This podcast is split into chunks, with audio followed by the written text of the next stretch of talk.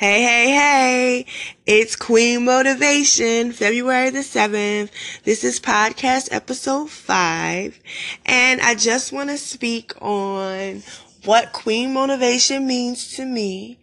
I would also like to talk about Queen of the Week, which I'm going to incorporate with Black History Month. And also just a reminder of what our, uh, quote of the week is. So let's just get started. Queen motivation. Excuse me. What does that mean to me? Well, it's the name of my last spoken word mixtape. I named my mixtape that because I really had to motivate myself. Before I started writing for the project, I was going through a lot. During that time, I wanted badly to end my life. There was a night I was getting high and I remember coming home after probably getting high all night long and crying, thinking of ways on how I could kill myself. I had no pills in the house, no more drugs on me. My only option was a knife. I sat on my living room floor, put the knife up against my wrist, and that moment I heard a voice. What about your sisters, your brothers? I started thinking about my siblings, especially my sisters, because they were still in high school. The thought of this made me cry even harder, thinking about my mother having to explain to them about my death suicide. I thought how it would change their lives forever. It would be a permanent stain on their life. I thought about my brothers and how they would feel. That day, the thought of my siblings motivated me not to end my life. Things didn't automatically change in my life that day, but it was a start. So queen motivation for me is being able to motivate and inspire queens not to give up on their dreams, goals, and especially their life. I want to give them what my siblings were able to give me without even knowing.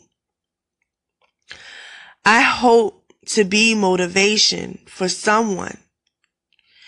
I want every queen to know that I'm rooting for you and I love you. I thought I'd share a little bit of what queen motivation means to me. If you haven't already, please check out the website www.queenmotivation.com. Subscribe and read about my queens of the week, women who have shared their stories with me in the hopes to inspire and motivate others.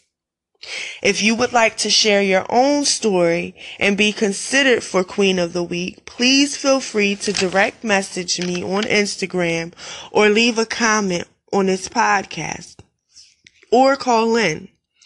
Speaking of Queen of the Week, for the rest of February, being as though it's Black History Month, I will be celebrating African American female inventors. This week, it's Lyda D. Newman. Not much is known about her, but we do know she invented a hairbrush that could be easily cleaned by taking it apart. Lyda was granted a patent for her hairbrush on November 15, 1898. It always motivates me when I hear about women inventing and starting their own businesses. And it really amazes me and inspires me when these women, such as Lyda, did it during a time when so much was stacked up against her. During that time, a lot of great things happened for African Americans, but it didn't come without a fight and a lot of determination. They didn't nearly have half of the advantages and opportunities we have today. And somehow they still managed to make their dreams come true and live out their purpose. So the next time you go to use your hairbrush, I hope you think of Lyda D. Newman. And and know because of her, your dreams are possible. I hope all my queens and kings have a great night. I love you and remember this week's quote. Quote, set your life on fire and seek those who will fan your flames. Have a good night. Peace.